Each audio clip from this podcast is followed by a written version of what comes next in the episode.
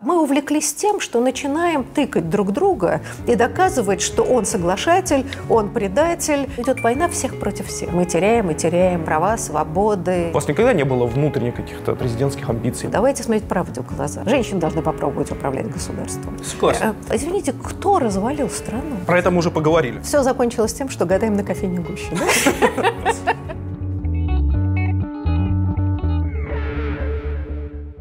Ирина Дмитриевна, 90-е годы, какими войдут в историю России?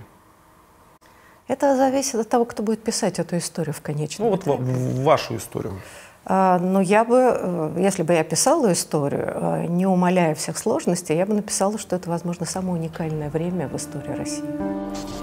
сегодня принял решение объявить государственным флагом России трехцветный флаг. Это время почти абсолютной свободы, беспрецедентное для истории России последних 400 лет, случае, модерного периода. Это невероятная активность людей, самоорганизация общества. Это попытка проведения радикальных реформ. А Насколько они удались, не удались, это долгий разговор, но во многом удались, потому что то, что мы сейчас имеем и теряем постепенно, это все-таки результат 90-х годов. Демонизация 90-х годов, конечно, вполне сознательная. Бесконечные крики о том, что был геноцид русского народа, э, который как сначала у нас озвучивал Зюганов и э, представитель коммунистической партии. Э, Мне всегда казалось кощунством удивительно, что людям не отвечали достойным образом, э, тыкая, собственно, Компартию в ее собственное преступление. К сожалению, сейчас 90-е годы дискредитированы. И во многом это напоминает ситуацию, как ни странно, 90-х годов, ой, простите, 20-х годов э, 20 века, когда государство было ослаблено, и люди могли что-то делать. В общем, там были заложены какие-то очень важные э, основания, которые потом сколько ни выкорчевывали, долго оставались, э, так сказать, в фундаменте нового общества. И 20-е годы ведь тоже были ошельмованы. Э, это обскорительно карикатурный образ Непмана, это всякие кулаки и так далее. И потребовалось довольно много времени после войны, после Второй мировой войны, чтобы постепенно, шаг за шагом, как бы реабилитировать многих людей 20-х годов, какие книжки издавались, какие замечательные ученые, писатели появлялись тогда, как закладывались основы, скажем, нового образования, как потом это все было, конечно, идеологизировано, иногда превращено, собственно, в противоположность. А, Опять же, э, невозможно, мы всегда ищем какие-то, знаете, идеальные образцы. А вот наше сознание такое довольно радикальное, российское культурное сознание. Нет, подайте нам какой-то абсолютно рай, а, значит, а иначе, а иначе мы сейчас все демонтируем и скажем, что все было плохо. А, Я бы сказала, 90-е годы, конечно, требуют очень серьезного, реального изучения. Это было трудное время, для многих очень трагическое. Но если мы по- поймем и посмотрим, что себя представлял Советский Союз в конце 80-х годов, а, огромная распадающаяся империя, голодная, абсолютный банкрот.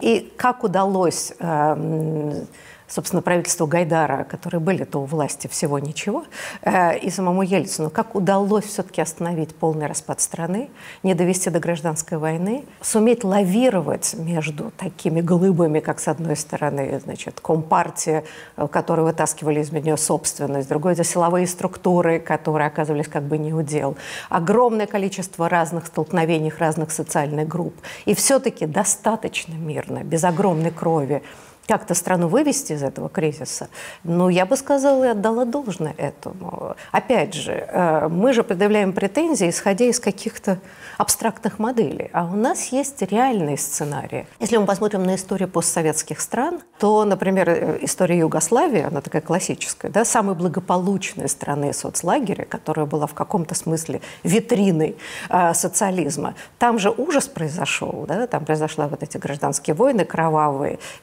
истории, а, и удивительно, что в Советском Союзе, который, казалось бы, должен был бы погрязнуть во Второй гражданской войне, этого не произошло. Ну, смотрите, вы же наверняка читали книгу э, Светланы Алексеевич «Время секонд-хенд». Да, читала. Для моего поколения людей, вот которым там в 91-92 году было 10 лет, ну, то есть я это прекрасно помню, но все-таки там спустя время все же стирается. Я когда прочитал эту книгу, я вдруг снова вот как будто бы э, окунулся в ту реальность, которая меня окружала вот на протяжении этого десятилетия. И вдруг я еще посмотрел на то, что происходило, увидел глазами героев этой книги то, что происходило в республиках, э, которые остались в составе Российской Федерации, которые э, вышли и стали отдельными государствами.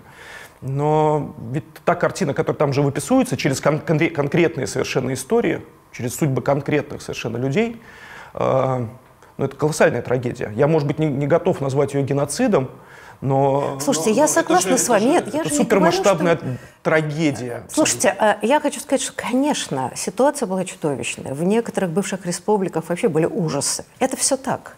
И никто не собирается тут изображать э, молочные реки, кисельные берега. Вопрос, который а, меня беспокоит, это, знаете, перенос ответственности с больной головы на здоровую.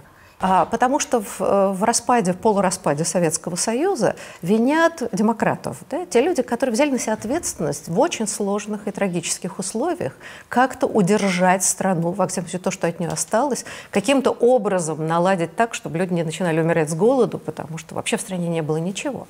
А, и удивительным образом такая идет подмена. А, извините, кто развалил страну? Ну неужто Ельцин и демократы?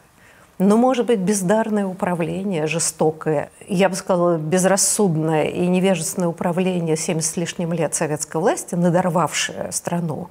И здесь приходилось уже вот, да, вот, вот вам страна разоренная, да, что с ней делать? И тут искались э, какие-то выборы. Были наверняка ошибки, а где их нет? А кто это мог бы без ошибок это сделать? В этом, нет, тут попытка найти козлов отпущения, причем не там, где они есть. А, вот в чем вся проблема. То есть теперь у нас выясняется, что был какой-то невероятно прекрасный Советский Союз, неизвестно откуда взявшийся. Все там было просто замечательно, все жили счастливо, весело, а, социальная справедливость, и вдруг бац, тебе непонятно, почему он развалился. Это чистая воды ложь. А не нежелание смотреть э, на прошлое объективно, а оно приводит к тому, что мы начинаем делать те же самые ошибки. То есть не мы, а люди, стоящие у власти, Хорошо. идут по тому же пути по разоренной Смоленской дороге. И э, вот эта идеализация советского, попытка реабилитировать всю эту идею сверхцентрализации, отсутствие предпринимательства, э, свободы, все прочее, какими-то имперскими фантазмами, оно приводит к тому, что мы видим, что сейчас э, да, то, что с такими большими сложностями, с ошибками, а, с драмами закладывалось в 90-е годы для того, чтобы не вернуться в это печальное, голодное и несвободное прошлое, сейчас начинает снова реализовываться, потому что, потому что опасно идеализировать, особенно недавнее прошлое.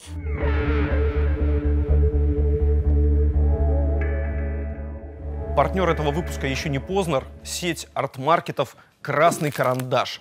Кроме самих маркетов, есть еще и прекрасный интернет-магазин, который занимается доставкой товаров по всей России. Красный карандаш ру. Если вы занимаетесь искусством, если вы любите рисовать, если вы занимаетесь дизайном, здесь есть все для вас. И не только для профессионалов, но и просто для любителей. Все приходите в арт-маркет «Красный карандаш». А для подписчиков канала «Еще не Познер» есть специальный промокод «Еще не Познер» и 10% скидка для всех заказов в интернет-магазине красныйкарандаш.ру. Что-то дорого вам было в Советском Союзе? Вам лично? Ну, слушайте, понимаете, конечно, было дорого, но есть жизнь, есть родители, есть любовь, есть друзья, а, есть дети, есть какие-то ваши Хорошо, личные а в институтах, достижения. в общественных институтах, в государственных институтах, э, в советской, э, я не знаю, там, культуре и так далее, что-то было для вас дорогое? Послушайте, То, что потеряно в итоге. А, слушайте, я не знаю, у меня все-таки особая профессия. Да? Я человек, связан с гуманитарной наукой. Так вот, вот в этом плане уж точно ничего не потеряно, а только приобретено. Потому что гуманитарная наука в советское время, в общем, влачила довольно жалкое существование. А, а сейчас? А в 90-е? Э, простите, в 90-е закладывались основы э, новой, так сказать, да, образовательной системы, которая, к сожалению, так до конца и не сложилась. Но, по крайней мере, в нескольких ведущих вузах мы можем видеть уже серьезную настоящую науку, э, людей, которые владеют инструментарием, люди, которые, в общем, вполне себе весь мировой контекст знают. И я очень рассчитываю, что у нас, если все опять не, не накроется медным тазом, то, в общем, мы получим поколение настоящих серьезных серьезных ученых. А, опять же, это пока э, только да, небольшой слой людей, но мы прекрасно понимаем, что все сразу не бывает. А, поэтому мой взгляд на советское, он вполне себе связан с профессией. А, и потом, понимаете как, у нас ведь э, вот это имперское сознание, э, государственное сознание приводит к тому, что э, если мы более-менее были благополучны в советское время, да, всегда можно найти куда более худшие варианты. Причем послевоенное все-таки, да, хрущевско-брежневское время, не жутко сталинское. А, то это вовсе не, не благодаря, может быть, простите, режиму, а благодаря сложившимся личным обстоятельствам. Понимаете, ведь проблема в том, что поскольку нам преподают эту самую государственную историю, почему происходит такое отторжение желания действительно серьезно и справедливо говорить о Советском Союзе? Как? Если Советский Союз был преступным тоталитарным государством, значит, жизнь моя, э, моих родителей, там, родственников ничего не стоила, значит, мы никто.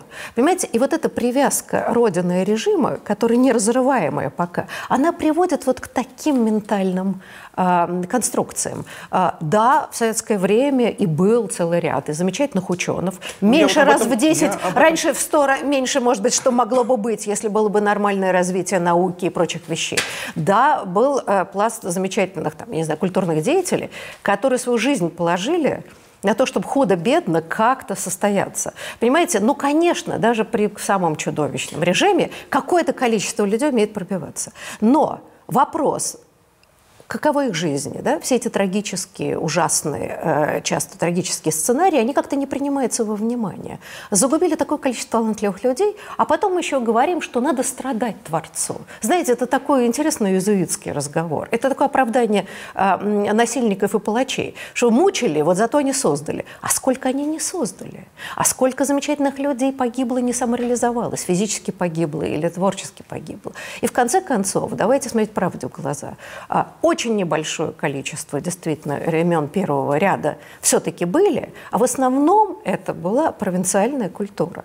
А, а мы пыжимся, знаете, имперская, имперская наша Спесь не позволяет нам признаться в этом, потому что была цензура, потому что были идиотские совершенно правила игры, где люди не могли ни писать, ни ставить, ни говорить э, какие-то серьезные вещи. Все цензурированное, огромное количество выхолощенного материала. Это все забылось. Остались, так сказать, наверху несколько имен, э, которым мы гордимся. Причем большая часть из них Блин, точно состоялась до советской власти. Справедливости ради во всех э, Э, во всех культурах, я имею в виду и в других странах, в которых э, был какой-то другой режим, история оставляет какой-то десяток имен. Слушайте, я вам хочу сказать следующее. У нас очень мало имен состоялось ну хорошо, да? если мы а говорим могло, о вашей... Могло быть э, намного больше. Понимаете как? А, тут даже не в этом дело. Хорошо, десяток имен в огромной стране, за столько лет он найдется. А, вопрос, а сколько еще не состоялось людей? Сколько суть было сломано? Понимаете, это тоже такое лукавство. Ведь советская власть работает на это. Нам нужны красные львы Толстые. Правильно, это было государство модернистского толка, и оно легитимировало себя через культуру. Это вообще было свойственно э, всем странам. А вот у нас вот культура, вот мы ее пестуем, вот смотрите. Во-первых, мы прекрасно понимаем то большое количество псевдо э, знаменитостей, как-то сейчас их никто знать не знает, а их поднимали наверх. И другое дело, понимаете, судьба художников всегда трагична, потому что, как говорили, боль проходит через его сердце, все такое. Но вообще-то мало можно найти режимов, где эстетические э, проблемы и споры решались уголовным кодексом и лагерями. Согласитесь, вот тут как-то такая вот понимаете, тоже такая подмена. Да, общество может быть консервативно, не принимать инновации, могут быть скандалы, а, могут быть возмущенная публика, там, говорит, что мы это не будем смотреть, уходит из зала, хлопает дверью. Это все в истории культуры присутствует. Но вот эта система подмены, когда общественное мнение, когда институт репутации, когда развитие и соперничество разных групп а, художников друг с другом, это все нормальное течение культуры. Но мы забываем, что в советское время это решалось не в общественной плоскости, а в идеологической, репрессивной. Вот понимаете, да? Это всегда почему-то забывается. И что нам преподносят сюда? А вот у нас там Шестакович. А, мы помним, сколько издевались над ним, сколько его заставляли переделывать, уродовать собственные произведения. А, значительно даже позднего времени. Я работала еще в советское время в журнале. Можно уточняющий вопрос? Нет, я просто хочу сказать, а, как корежились тексты, э, как это на нескольких ступенях да, изуродовалось это все. А, это чудовищно на самом деле. И, что, и с чем мы остаемся? Мы остаемся с огромным количеством, в общем, изуродованных текстов и фильмов, и многих других а, замечательных произведений. А, или, если это был андеграунд, то там это фактически к публике невозможно было выйти, к широкой. А, и, так далее. и что мы тут восхваляем? Понимаете, ну что мы золотим наши цепи? Вот к чему это все? Скажите, пожалуйста, возвращаясь к 90-м и к их оценке, а, какое-то количество институтов, я имею в виду и гуманитарное знание, и точные науки, в том числе огромное количество каких-то физических институтов, занимающихся точной наукой, все-таки до 90-х существовали и работали. Были коллективы, где-то более успешные, где-то менее успешные и так далее. Но это были огромные институты. И сейчас, когда вспоминают, что происходило с этими институтами в 90-е годы, можно ли было как-то по-другому отнестись вот к этому сталинскому наследию, а не рисовать картину или не осуществлять картину, в которой ученые, которые там в советские годы, пускай получали невысокую зарплату, но это была точно зарплата там не ниже среднего, чтобы в 90-е годы они вдруг все не превратились в нищих. А многие-многие-многие из них были вынуждены просто оставить свою профессию и заняться бизнесом. А те, которые не занялись бизнесом, уехали за границу. А, знаете, вы затронули как раз, мне кажется, фундаментальный вопрос – я не знаю, это надо спрашивать э, экономистов, люди, которые серьезно знали вот ситуацию экономическую а, в стране в начале 90-х годов. А, но, в общем, я думаю, может быть, одна из главных ошибок демократов, что они не поняли э, ту среду поддержки, а, которая, собственно, и привела к демократическим изменениям. А это была прежде всего среда интеллигенции, научно-технической интеллигенции. Это и были люди, сидящие в основном, да, вот во всех этих, в ней, да. в ней и все прочее, прочее. Они были тем фундаментом а, вот той действительно движущей силы этой демократической революции. И то, что этому слою позволили распылиться, исчезнуть, как социальной группой мощной, это, конечно, э, трагическая история. Потому что тогда и получилось, что а, все эти демократические преобразования. И демократы остались без опоры в обществе. И во многом, я думаю, это печальная история прихода силовиков к власти, она и связана с тем, что эта среда распылилась, кто-то состоялся в другой профессии, кто-то мужественно сидел в этих, так сказать, а, научных э, институтах и постепенно там, может быть, и жизнь налаживалась, но все-таки до конца это не было восстановлено. Видите, тут Проблема следующая. Это проблема эволюции и революции. Понимаете, то, что э, страна была доведена до того, что произошла, пусть почти бескровная, но революция, революция всегда разрушительна. Конечно, весь уклад жизни, вся институциональная система начинает распадаться. Я помню это ощущение начала 90-х годов, без всякой защиты государства. Ты остался один на один, тут какие-то банды бегают. Там еще, да, вот свобода, делай, Не что хочешь. А настоящие бандиты, настоящие бандиты, бандиты бегали по страной. улице, да, там стреляли в друг друга и все прочее, так сказать, этот весь криминал, который постепенно как-то исчез, слава тебе, Господи. Это вообще страшное всегда время, это правда. А вот... вопрос, и вопрос, который я хотела сказать, это вопрос к тому, что, а можно было бы не довести до этой ситуации, что путем каких-то каких-то постепенных реформ, а, чуть-чуть либерализовать общество, а, чтобы не довести до таких распадов, потому что они всегда очень болезненные, и некоторые вещи никогда уже не восполняются. А, и это действительно далось колоссальным напряжением людей, а вам, кажется, можно было бы или нет? А, а вы знаете, это как раз хороший вопрос, потому что таких публичных обсуждений очень мало сейчас, поскольку у нас теперь опять культ Советского Союза, да, вот такой. Либо наоборот. А, либо наоборот, вопрос серьезный о том, что можно было бы делать в постсталинскую эпоху. Могла ли эта система как-то эволюционировать? Нет, это серьезный вопрос. А, к сожалению, наш опыт исторически показывает, что она не хотела эволюционировать. Или, может быть, просто не могла. И я боюсь, что трагедия Горбачева в том, что он пришел слишком поздно. Вот он попытался что-то такое, немножко сделать социализм с человеческим лицом, все это закончилось полным распадом. Да, то есть все сгнили, все эти сваи, он чуть-чуть открутил там одну-две гаечки, и все обрушилось. А вы скорее на стороне Ельцина или Горбачева? Ой, знаете, ну, в начале 90-х я была явно на стороне Ельцина. Это был такой да, порыв э, революционный, я была на этих баррикадах. Это момент был какого-то все-таки чувства освобождения, да, что все, все вот эти инстанции партийные, комсомольские, вся эта жуткая пирамида, которая довела, она вдруг вся исчезла. А, был какой-то момент освобождения. Сейчас, честно говоря, я вот, да, пусть меня ругают потом ужасно, я отношусь к тому и к другому с большой симпатией и сочувствием. В общем, это два э, я бы сказал, крупных политических деятелей, которые не поняли друг друга, которые враждовали. Но тот и другой и много внес в развитие страны, и во многом положительно. Все-таки мы не будем сравнивать нынешнюю ситуацию, даже нынешние неприятные, с тем объемом э, репрессий и зажатости, да, которые существовали в Советском Союзе.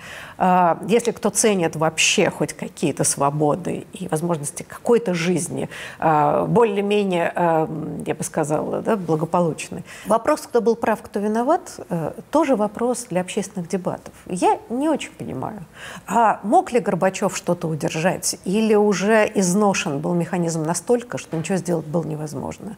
А можно ли было делать? Я читала последнее время какие-то интересные исследования о том, что вот как раз реформы, которые называли в 60-е годы, что если бы они тогда прошли, то есть, грубо говоря, китайский вариант, э, да, при том, что хотя бы да, диктат партии сохранялся, но он постепенно отступал, мы могли более плавно да, перейти к каким-то более разумным системам управления, а, нежели тогда существовали. Но история показывает, что эта догма, а, идеологическое настолько давлело всем обществом и управляющим аппаратом, что не могли отступать. Э, и это проблема всех таких режимов, а, э, потому что отступление считается слабостью, а не лавированием и умным. Вот, вот вопрос э, гибкости режима, и традиционно сложившегося в России, который и в царское это время, как менялись императоры, да, не было механизмов, это вам скажут историки, но как бы отстранения неугодного императора ну, император мог, кстати, с ума, да, быть неадекватным,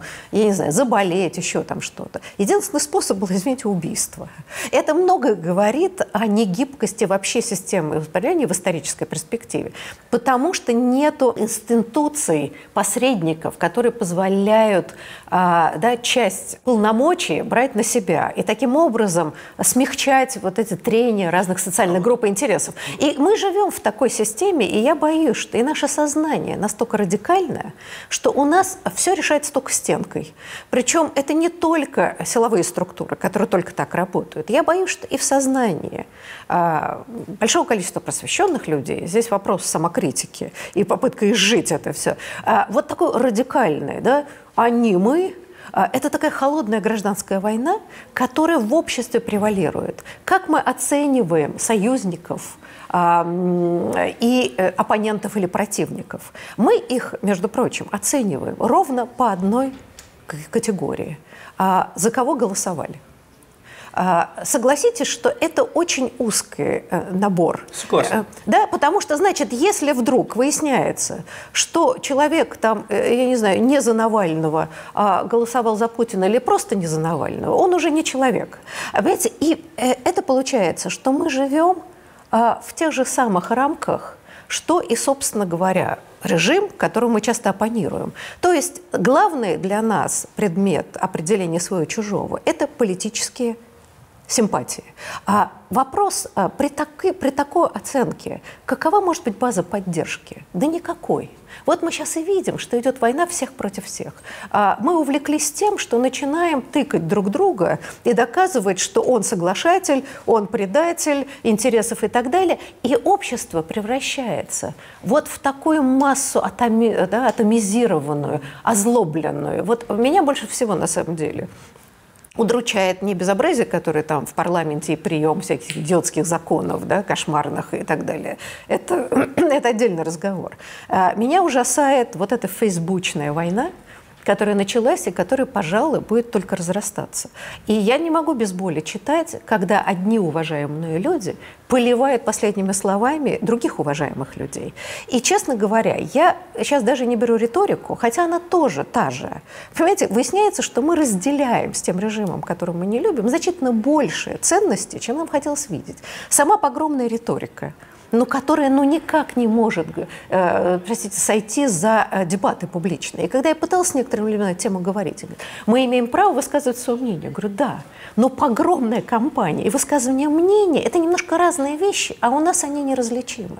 И вопрос, для определения человека, которого мы считаем, я не знаю, уважаемым членом общества, а, своими единомышленниками, может быть, мы расширим этот э, набор категорий. Может быть, кроме политических симпатий, там должны быть еще присутствовать, не знаю, личные э, порядочность и достоинство, профессиональная порядочность и профессионализм вообще в целом. А может быть, главный критерий должен быть не политические взгляды, а, например, объем общественного блага, который человек производит. И тогда мы увидим, что вокруг нас вообще-то единомышленников значительно больше, даже если они по каким-то причинам голосовали, боже мой, за Путина.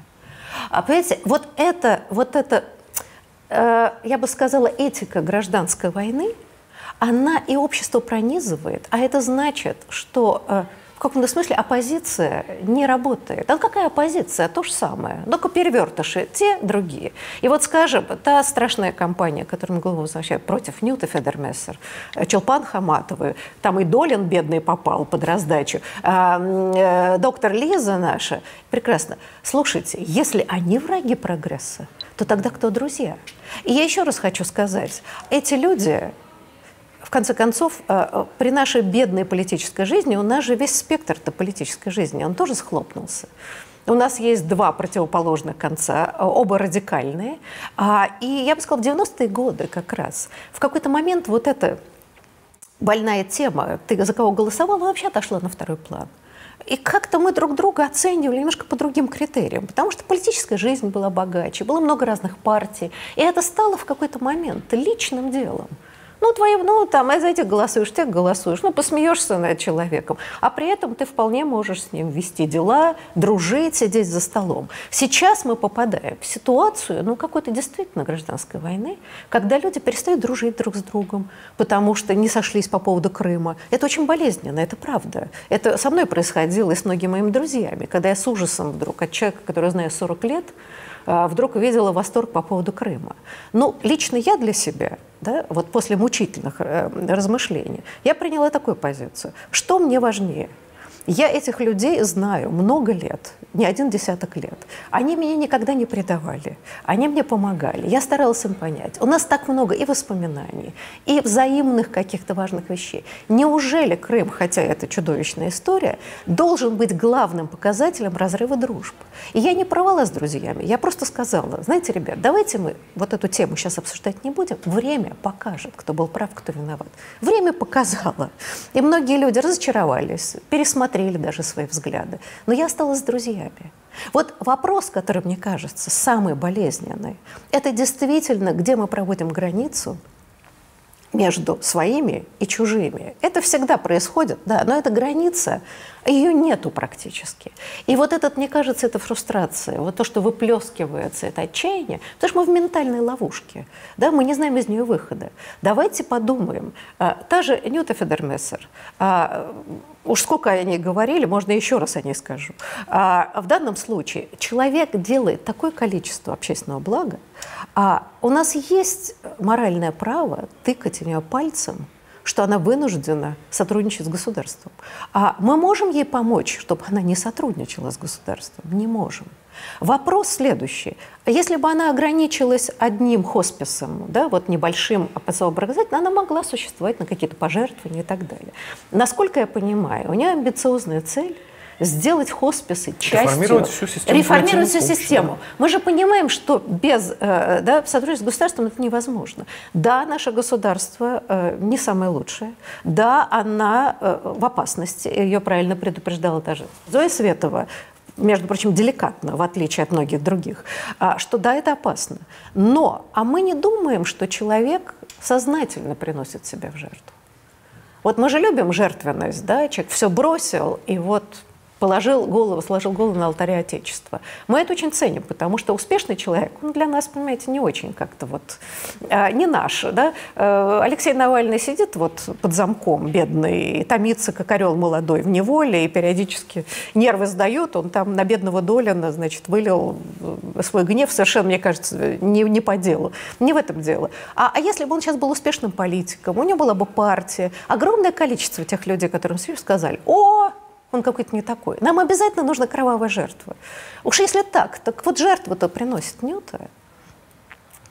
Я думаю, что она прекрасно понимает, сколько издержек, да, насколько несовершенно государство, насколько она рискует, э, что ей будет пользоваться именем, прикрывать там, бросить. Да, да. Но она знает, для чего она жертвует. Э, вопрос, либо помогите, ребята, а, либо уж давайте сделайте лучше. Понимаете, это же происходит на каждом этапе. А, вот если мы посмотрим на тех людей, на которых значит, накатывается не государство, а накатываемся мы, так и получается, потому что у нас очень узкий взгляд – на проблему. Таким образом, а кто же... Вот, и, все, и более того, я была потрясена, например, когда была очередная какая-то кампания против Челпан Хаматовой, замечательная актриса, которая не вылезает из судов, э, поддерживает Серебренникова, э, потрясающий у нее фонд и так далее. И кто-то написал, я читала комменты, обычно это не делаю, но мне просто была интересная аргументация. И кто-то написал, вот она там спасает детей, значит, голосует за Путина, а не надо никого спасать, давайте дождемся светлого будущего. Ничего себе светлое будущее. То есть мы не будем детей сейчас спасать. Мы будем ждать условий, когда мы будем, пусть они сейчас умирают. Понимаете, вот это будущее для меня как-то становится не очень светлым при таком отношении. Вопрос взаимоотношения э, общества и государства, человека и государства, один из самых болезненных. Но если мы исповедуем такую логику, то, извините, в советское время у нас вообще не остается авторитетов.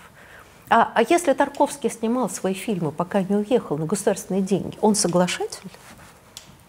Скажите, а пожалуйста. А Лотман, который создавал вместе с Егоровым кафедру в Тарту на, простите, на чьи деньги? На государственные, да? И вполне себе там кандидатскую, докторскую защищал. Кажется, даже был членом партии. Это соглашатели советской власти. Понимаете, мы доходим до абсурда. Вот вопрос разделения реальных соглашателей, вот этих беспринципных наемников, которые визжат в телевизоре, и Ньюта Федермессер, их в одну кучу, тогда, простите, что это за ангелы, которые нас осуждают? Вопрос такой несколько провокационный, но мне кажется, он имеет право на то, чтобы быть заданным. А, он очень условный. Но вот если посмотреть на то, что делает, например, э, президент Путин, как личность, и на то, что последние, там, не знаю, 10 лет делает Алексей Навальный как политик. Кто из них делает больше для создания институтов, для смягчения нравов, для будущей счастливой России. Ну, условно говоря, у кого дорожка короче к этой счастливой Слушайте, России? Это, это вопрос как бы неправомерный, Почему? потому что эти люди находятся в неравных условиях. Это понятно. Каждый находится в, том, ну, в тех условиях, в которых находится. И то, это другой политик. А, один более эмоциональный, другой менее эмоциональный. Нет, простите, я бы сказала так. Э, э, я сочувствую Алексею Навальному, у меня к нему есть целый ряд вопросов. Сейчас как-то это не об этом речь. Вопрос не в этом. А у Алексея Навального объективно очень мало возможностей создавать какие-нибудь институты. Он э, зажат в такие тиски, он, может, что-нибудь и создал. Мы не знаем, да? Мы не проверяли это, не знаем. Но, э, э, так сказать, его коридор возможностей сужается с каждым разом. А, и человек, стоящий на вершине власти, обладающий, да, так сказать, колоссальной, почти неограниченной властью, который способен делать, как мы можем сравнивать это? Ну, как это можно сравнить? Ну, можно. Понимаете, нет, я не знаю. Я бы сказала, проверка была хороша. Если бы наша политическая жизнь а, была более разнообразной, где был Алексей Навальный и масса каких-то других политиков с разным спектром, так сказать, да, политических взглядов и программ, которые могли бы соперничать, предлагать э, какие-то интересные решения, создавать какие-то институты, предлагать другие модели управления, можно было бы судить. Понимаете, мы начинаем заниматься вот такими э, досужими разговорами. И потом, хочу вам заметить, а, что личность в истории святое дело, особенно в нашей стране, вещь важная.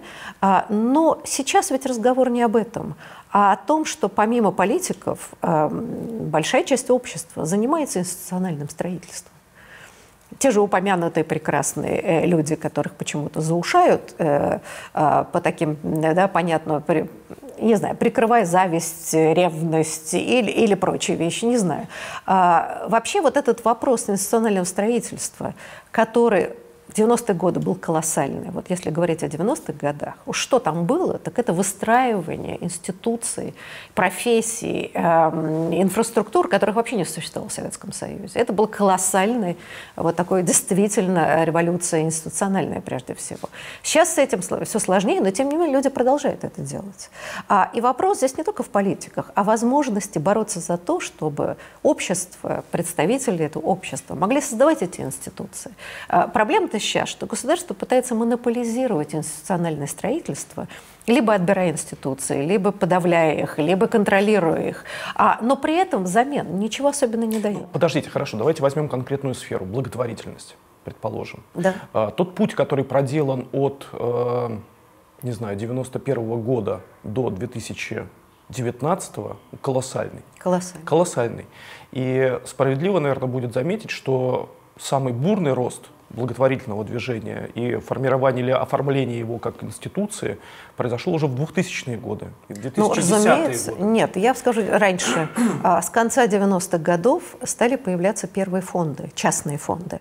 А до этого, разумеется, ну какие фонды могли быть в 90-х годах, в начале 90-х годов, а, что ни денег людей не было, ни вообще все это было взвихрено и так далее. А были, очень много было помощи личной. Э, человек как только чуть-чуть какие-то деньги имел, это не обязательно крупный бизнес, который тоже возник не сразу. Мы понимаем, люди там давали своей школе, больницам, еще там что-то. Это вообще не написанная глава в истории. А корпорации, которые э, работали в 90-х годах, они вообще подменяли собой правительство. Об этом много исследований были. Строили школы, те же самые больницы и все прочее. Брали на себя функции государства, которое тогда было вообще не в состоянии ничего делать.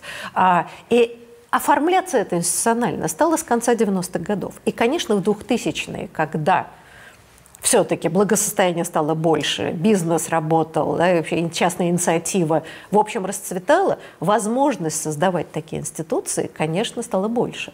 И я бы сказала, несмотря ни на что, эта область эволюционирует, потому что стали появляться публичные фонды. Вот этот краундфандинг, это, кстати, недавнее замечательное явление, когда не только люди, обладающие деньгами, но простые граждане стали понимать необходимость взаимопомощи.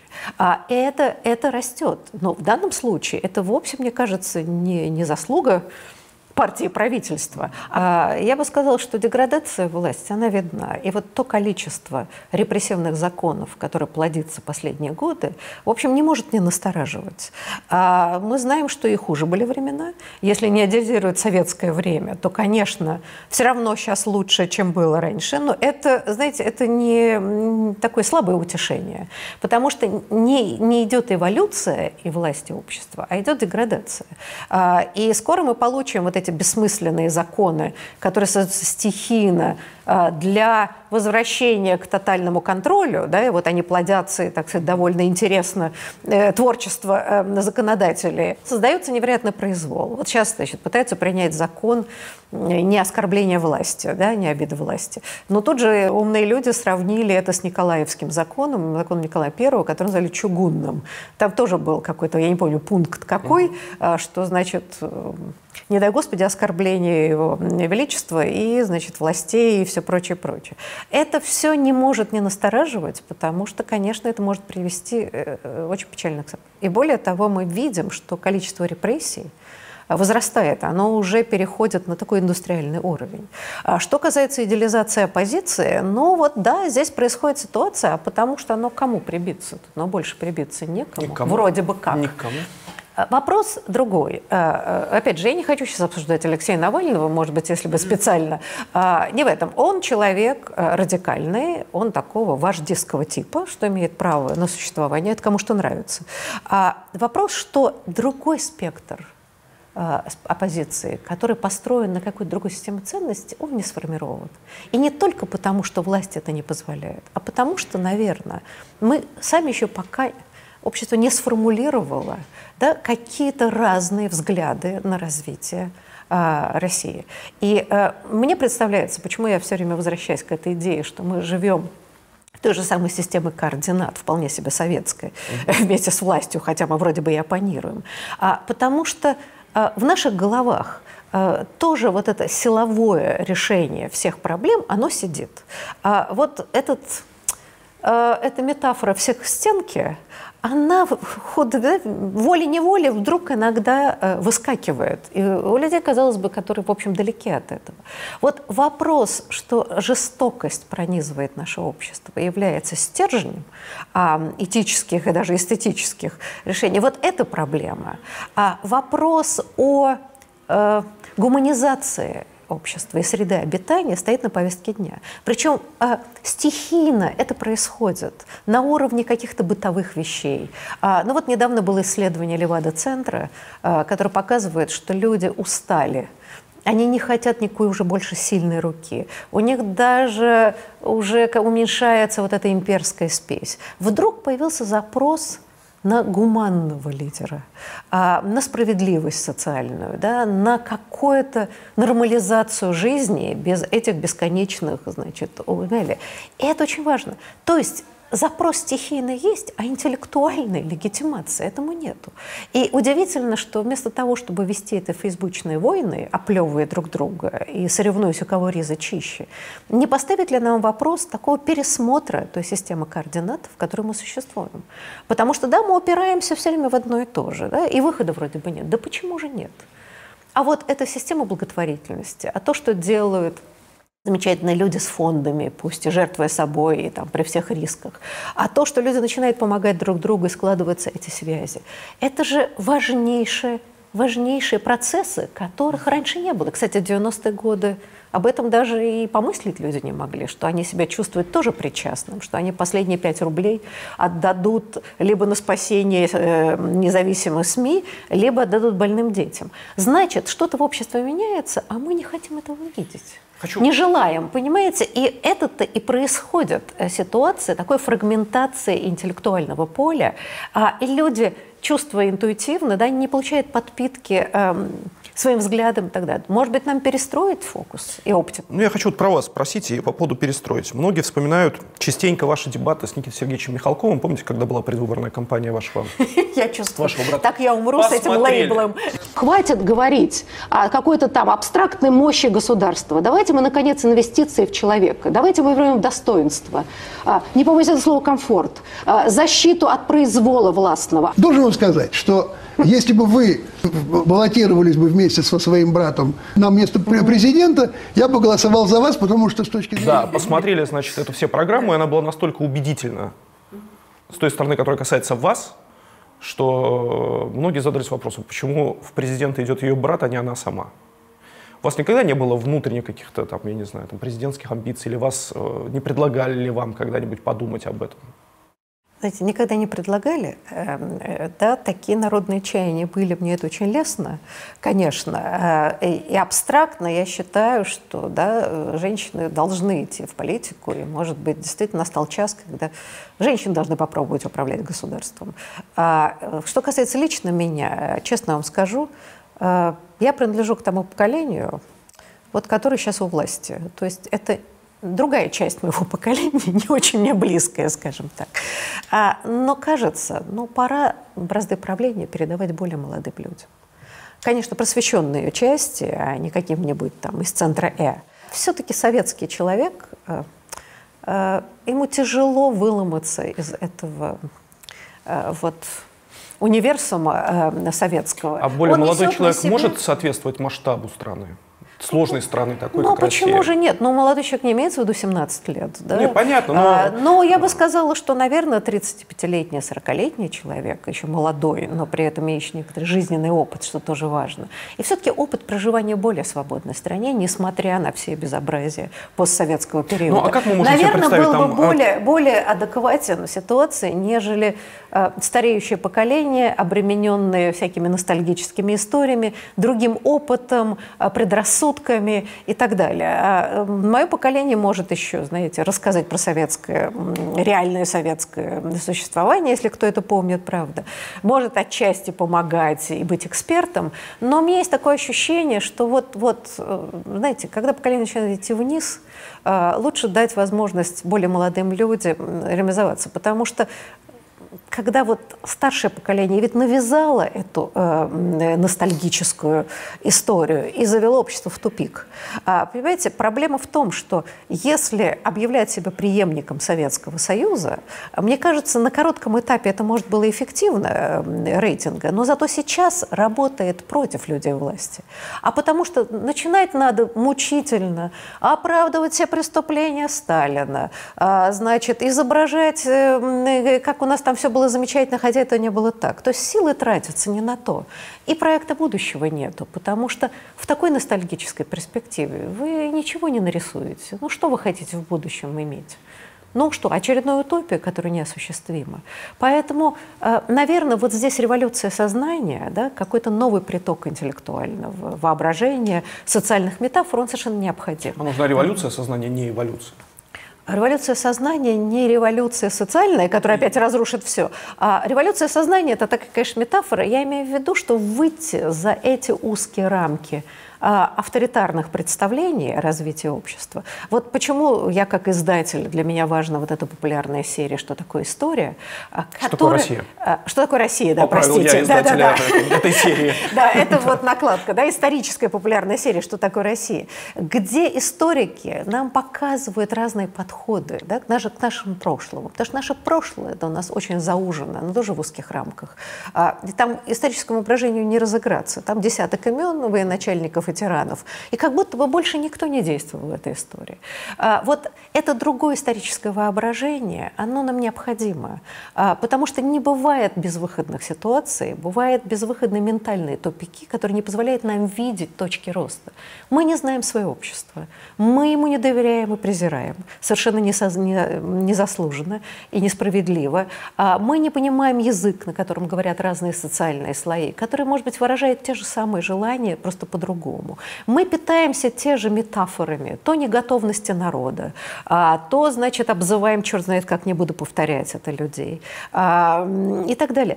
Ну, далеко на этом не уедешь. А, вопрос, который я адресую и себе, и я бы сказала так, образованному классу, mm-hmm. который, в общем, да, в основном составляет ядро оппозиции. Вопрос, мы действительно хотим демократическое общество? Или у нас претензии к Путину не потому, что он тиран, а потому, что он нас не пригрел, а оперся на силовиков? А, я бы сказала, это провокативный вопрос, но он всегда встает, потому что мы хотим быть привилегированным, классом или сословием, да? Или мы хотим быть частью демократического общества. А президент Медведев был другим? Вы слушайте, не знаю, не общалась. Ну, а нет, вы же жили, как и я при Медведеве. Я бы сказала так, что это какой-то другой Я не знаю, мои были личные ощущения, чисто любительские, да, что поскольку было расщепление власти, мы понимаем, да, что там, так сказать, вот эта вот загогулина, которая у нас называется вертикалью власти, она как-то в какой-то момент, так сказать, вот раздвоилась. А появился коридор больших возможностей, немножко было облегчение, правда. Благодаря ли это Медведеву, такой странному двоевластию, которая в стране сложилась. Ну, как-то то же самое понятие силовик силовики при нем ушло на второй план. Ну, чуть стало легче э, всем, да, в какой-то момент. Потом это все прекратилось, а, а после выбора 2012 года, в общем, это покатилось по наклонной плоскости. И мы теряем, и теряем, и теряем права, свободы, э, да, вообще как бы, да, такую нормальную неподцензурную жизнь. Я не говорю а только о творчестве, а даже в практиках бытовых и все прочее. И удивительным образом еще все до конца не разрушили. Это говорит о том, что мучительные 90-е годы было заложено столько всего, что до сих пор не разрушено. А, и вот это вот тоже интересный момент, если мы возвращаемся к разговору о 90-х годах. А, эта эпоха мифологизирована и демонизирована, а, и мы не очень понимаем те процессы, которые шли, и положительные, и отрицательные моменты, которые были заложены. Но э, мое скромное пожелание – это все-таки вот попытаться разобраться с этим а, объективно и все-таки с точки зрения все-таки не некоторых абстрактных государственных интересов, а с точки зрения все-таки людей. Знаете, вот эта историческая оптика, где мы всегда смотрим глазами а, человека у власти. Но почему люди оправдывают иногда Сталина? И все время говорят, что было такое время, по-другому было нельзя. Потому что мысленно они смотрят это глазами единоличного правителя, то есть взгляд Сталина, а не, а не жертв, не людей, которые существовали в этом режиме, а потому что у нас такая история. А другой не было возможности. Да была, тысяча других возможностей было. Если приоритетом был человек, его, так сказать, да, а, достойное существование, а не абстрактная индустриализация. Индустриализацию можно было проводить по-другому. Совершенно не обязательно гулаги было строить. А нам рассказывают, что было такое время, вот такое мифическое время, непонятно откуда взявшееся. Это же все ошметки вот этого такого ВКПБ, истории нашего Отечества, под вот такой государственнической советским углом зрения. И мы бьемся в этом, в этой системе координат, да, и там невозможно так, а что было делать? Ну, во-первых, не умеете, не берите власть для начала, да? А если взяли, несите ответственность, да, и вообще разговор о том, что вам важнее.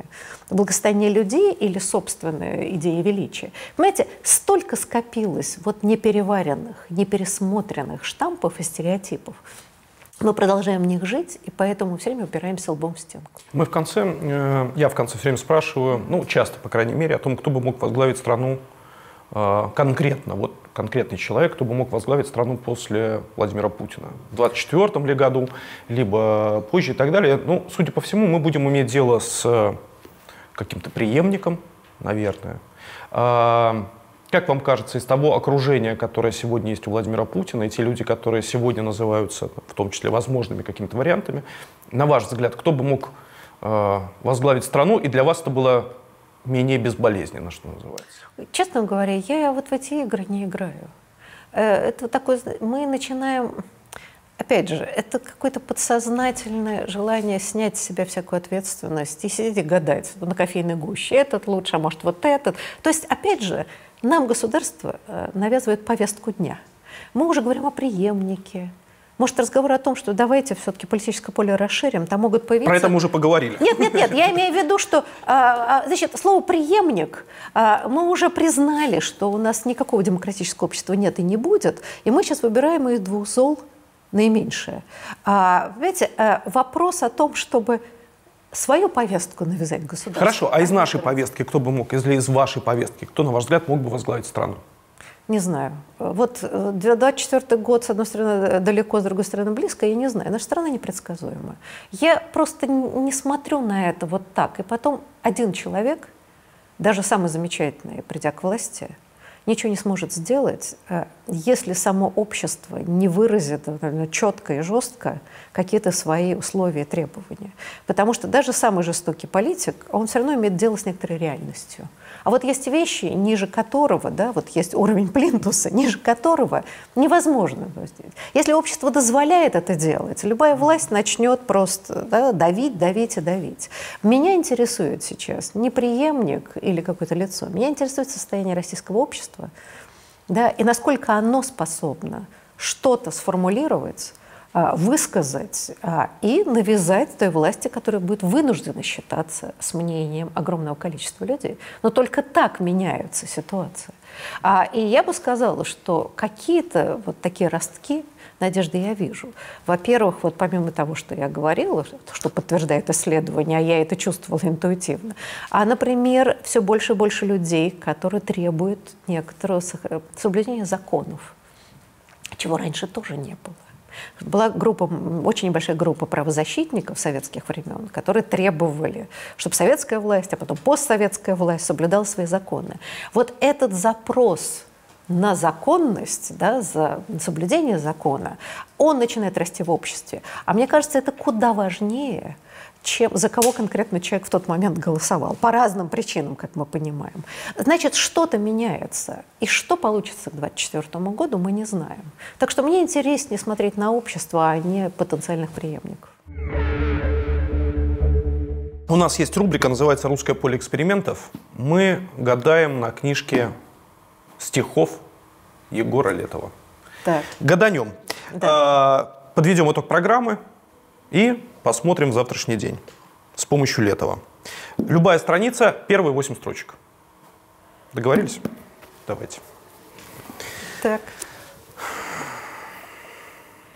Так, извините, очки не взяла, я буду так читать? Или вы мне прочтете первые восемь строк? Прочтите мне восемь строк, вот. Давайте. Это уже не, не первый раз. Да. О, слепые странные дни. Я играю словно мышь чужеродным элементом частицей лжи. О, зеленые дела. Я летаю словно дочь, чужеродным элементом, мое лицо. О, это было завтра. Я густею, как змея, чужеродным элементом, снаружи вниз. Все закончилось тем, что гадаем на кофейне гуще. Да? Спасибо. Спасибо. Спасибо вам.